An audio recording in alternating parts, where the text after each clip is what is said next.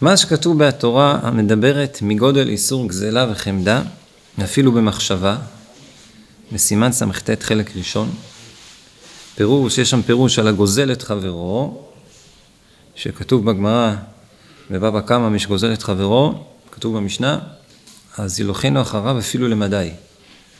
הוא צריך ללכת לחפש את הנגזל ולהחזיר לו את הגזלה, אפילו אם הוא נמצא במדי, במדינת הים, במרחקים. צריך ללכת להחזיר לו את הגזלה. אז, אז רבי נחמן מפרש את זה שמה, על דרך הדרש, שפירש, יוליכנו אחריו אפילו למדי, דהיינו לימודי השם. היינו הבנים. לכל בנייך לימודי השם.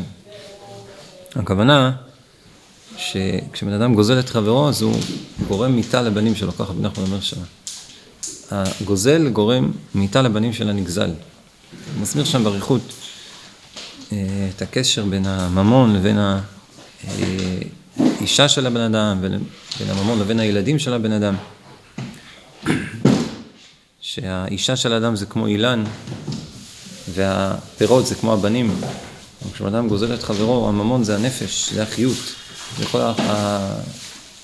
כמו שבגשמיות אנשים חיים מהממון, אה,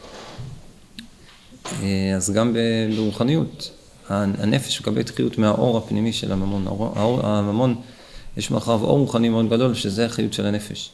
אז כשאדם גוזל את חברו חס ושלום, הוא גוזל לו את נפשו, אז הוא יכול לגרום מיתה לילדים שלו. כמו שכשלוקחים את החיות מהעץ, אז הפירות אה, מתייבשים ומתים. אז שם הוא מדבר על באריכות על העניין הזה של איסור גזלה וחמדה. אז, אה, אז רבי נתן אומר, שמעתי מפיו הקדוש שאמר, שכך שמע, שהיו לומדים כן הגמרא הנ"ל במקום ששמע. בשמיים, איפה שהוא שמע, אה, שמע בשמיים, שכך מסבירים את, ה, את מאמר חז"ל, שידוכנו אחר אפילו למדי, הכוונה שזה גורם לכך שהוא לוקח ממנו את, ה, את מדי, מד, את למדי, למדי זה לימודי השם, את הבנים. אה, אז בואו נראה אולי בפנים את התורה הזאת קצת, אם כבר הגענו לשיחות הרב, לשיחה הזאת, אז אולי רוצים מן השמיים שנראה קצת לעסוק בעניין הזה, יש לזה גם מספיק, נראה אולי איך זה קצת קשור לפורים. אה, תורה ס"ט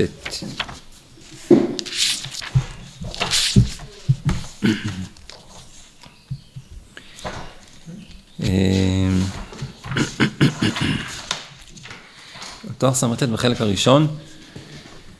אה, יש לך? אה,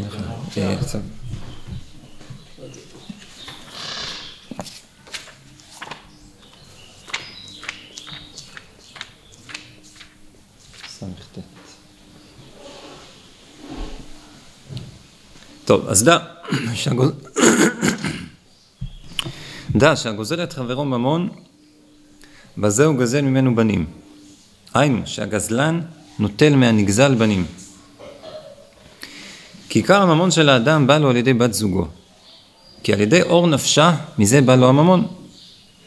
היינו, על ידי שמתנוצץ ומתפשט אורות מאור נפשה, אלו האורות הם בחינת הממון, כי הממון הוא ממקום הנפש, כמובן במקום אחר, ונפש היא בחינת נקבה, כידוע בכתבי ארי, כי הבחינה הראשונה מנפש רוח נשמה, טוב, לא, לא נתעמק בזה, וכן כלל נפש רוח נשמה שלה היא בחינת נפש נגדו, כלל המדרגה התחתונה היא בחינות נפש, בחינת נקבה, נגד מדרגה שלמעלה ממנה. על כן, על ידי בחינת הנקבה, בת זוגו, שהיא בחינת הנפש אצלו, על ידה בא לו הממון, כי עיקר הממון תלוי בה כמובן במקום אחר. אז פה הוא מביא את זה בקיצור, למה זה תלוי בה? אה, לא, לא נתעכב על זה יותר מדי, הוא אומר פה בסוף שזה מה שלכן אמרו חכמים, הוקירו לנשייכו כאיכד תתעטו, תכבדו, תכבדו את נשותיכם כדי שתתעשרו. זה בבבא מציאה, דף נ"ט עמוד ב'. אה, אני תמיד אומר בצחוק, חצי בצחוק, חצי ברצינות, שלטאטא את הבית זה סגולה, ל... סגולה לעשירות. למה? כי הוקירו לנשייכו, הוקירו זה תכבדו, לנשייכו אישה, ביתו של אדם, ביתו זה אשתו. כשאדם מכבד את הבית, או כאילו זה כמו מכבד את אשתו, גם כפשוט זה כבוד האישה שהבעל עוזר בניקיון הבית, אבל גם אה, יש פה, זה רמוז למה שחז"ל אמרו, תכבדו את הבית, זה יגרום לכם לעשירות. גם זה מתחבר עם מה שהזוהר אומר, שכשבן אדם דורך על פירורים שלו, המאיסותא דביתא מביאה, מביאה לידי עניות. כשהבית מאוס, כשיש פירורים, כשיש לכלוך בבית, זה מביא לעניות. גם כי הסדרה החשורה במקום שיש לכלוך, אז, וגם, וגם, וגם הזוהר הקדוש אומר שמי שזורק פורי לחם ודורך עליהם חלילה, זה, זה מביא לעניות. אז כשמכבדים אותם, מנקים את הבית, מנקים אותו מפירורים, אז גם הבית לא מאוס, גם אה, מכבדים את האישה וגם אה, שומרים על הפירורים שלא ידרכו עליהם. אז זה סגולה לעשירות. אה, אז, אז הממון של האדם תלוי באישה. אז תראו מה אומרים פה בפסקה הבאה, וכל אדם ואדם באשר הוא בא, כאשר הוא בא לעולם, הוא בא עם בת זוגו המיוחדת לו, ועם סכום הממון הקצוב לו, שיהיה לו בזה העולם, וגם תראו כמה פירות, היינו בנים, שיהיו לו בזה העולם. אה, והם בחינת אילן וענפים ופירות. היינו, שאור נפשה הוא בחינת עיקר האילן, שממנו יוצאים ומתפשטים ענפים, היינו התנוצצות והתפשטות אורה, היינו מבחינת הממון כנ"ל, הוא בחינת הענפים של האילן. כן, עיקר האילן זה האישה, הענפים זה הממון, זו ההתפשטות בעצם של האור של האישה, ועל הענפים אלו גדלים הפירות, היינו הבנים. נמצא כשאחד גוזל מחברו ממון, הוא גוזל ונוטל ממנו ענפים של האילן שלו, היינו התנוצצות אור נפשה שמשם הממון כנ"ל, על כן על ידי זה הוא גוזל ונוטל ממנו נפש בניו ובנותיו, שהם תלויים וגדלים ויונקים מאור הענף הזה, כי הם הם הפירות הגדלים על הענפים אלו, וכשהוא נוטל הענף, נוטל הפירות. הנה, אז אומר, זה מה שכתוב גם במגילת אסתר, ויספר להם המן את כבוד עושרו ורוב בניו, כי זה תלוי בזה. הממון והבנים, העושר והבנים תלויים אחד בשני. כמו שכתוב, עתקו גם גברו חיל, זרעם נכון לפניהם וצאצאיהם לעיניהם. כשבן אדם אה, עושה גבורה, עושה חיל בממון, אז גם זרעם נכון לפניהם, יש לו גם אה, צאצאים, עתקו גברו חיל, זה עשירות, על ידי זה זרעם נכון וכולי. אה, טוב, לא נאריך פה בלקרוא את התורה בפנים, יש פה רק נקודה אחת שרציתי לדבר עליה, להרחיב עליה את הדיבור קצת. הממון, רבי נחמן אומר בתורה נ"ו, שעניינו של עמלק זה לאסוף ולכנוס ממון. וכנגד זה, מחיית עמלק זה שבן אדם אה, מוחה את התאווה הזאת לאסוף ולקבוץ ממון. זה מבחינה של מחיית עמלק. העניין הזה של ממון אצל רבי נחמן הוא, הוא משהו שרבי נחמן מדבר עליו הרבה. מצד אחד פה רואים בתורה הזאת את החשיבות של הממון, איך שהאור והחיים של האישה ושל הילדים תלויים בממון. מצד שני יש כמה וכמה תורות שרבי נחמן מדבר מאוד בתקיפות, מאוד בחריפות, על העניין הזה של תאוות ממון, עד כמה שהיא מכלה את החיים של בן אדם, עד כמה שהיא הורסת לבן אדם את החיים, ועד כמה שזה שורש של הסטרא אחא ועבודה זרה שכל עבודות זרות תחובות בה. אז קצת, מה, מה העניין הזה של ממון? מה, מה, מה, מה עומד, מאחורי הממון? זה, זה דבר שצריך הרבה בירור. אז מצד אחד, יש, בואו נדבר קודם על המושג תאוות ממון. מה זה תאוות ממון? יש אדם שרוצה כסף בשביל שיהיה לו, אה, שיוכל לקנות אוכל, או כדי שיהיה לו אוטו, כדי שיהיה לו דירה, לא משנה. זה לא נקרא תאוות ממון. זה תאווה לאוכל, תאווה לרכב, תאווה לדירה. זה לא, זה לא תאווה לממון בעצם. תאוות הממון זה, זה בעצם שבן אדם, בן אדם רוצה להרגיש שיש לו את האפשרות, את האופציה, שהכל פתוח בפניו.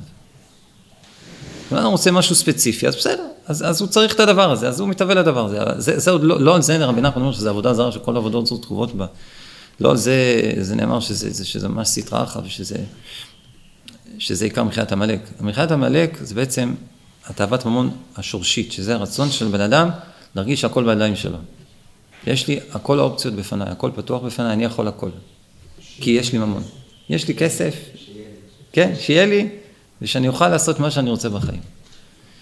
יכול להיות בן אדם שהוא בפועל חי רמה, רמת חיים מסוימת, כמו אדם אחר, אבל הוא עשיר הרבה יותר גדול, יש יכולת הרבה יותר גדולה, והוא, ו, וכולם מכבדים אותו וקמים לפניו ומהללים אותו, למרות שבפועל הוא לא נהנה מהחיים יותר מחבר שלו שגר לידו, שיש לו אחד ממיליון מהסכום שיש לו, למרות ששניהם חיים באותה רמת חיים. זה לא שההוא העשיר נהנה יותר מהחיים מהחבר שלו, אבל העשיר יש לו את היכולת יותר, יש לו את האופציה. אז זה, זה, זה הרצון הזה שיהיה לי את היכולת, שיהיה לי את האופציה, שיהיה לי את השליטה, להרגיש את התחושה הזאת שאני כביכול כל יכול.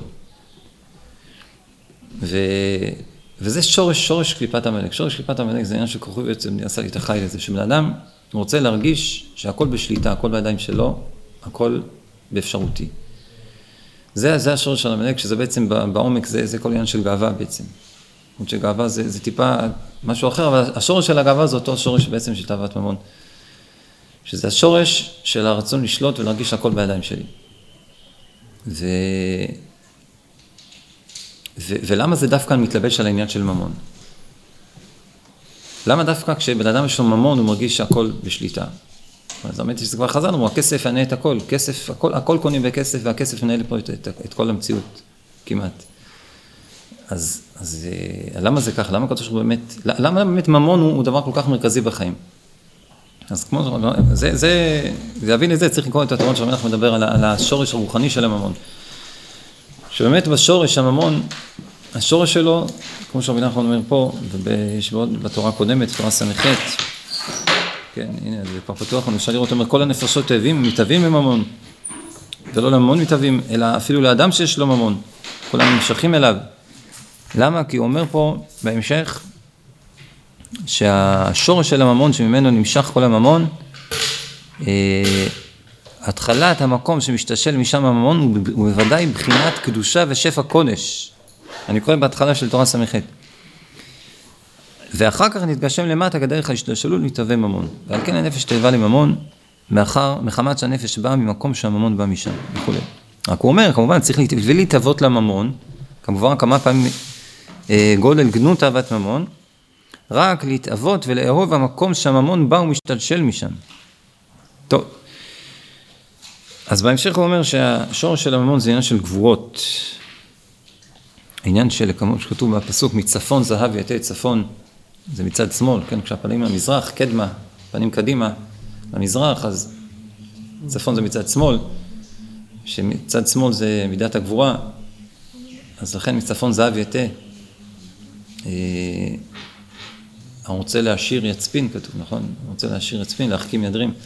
צד שמאל, שזה מבטא את, את השליטה, את, את הגבורה, את הכוח, לעומת צד ימין שמבטא את החסד ואת ההשפעה.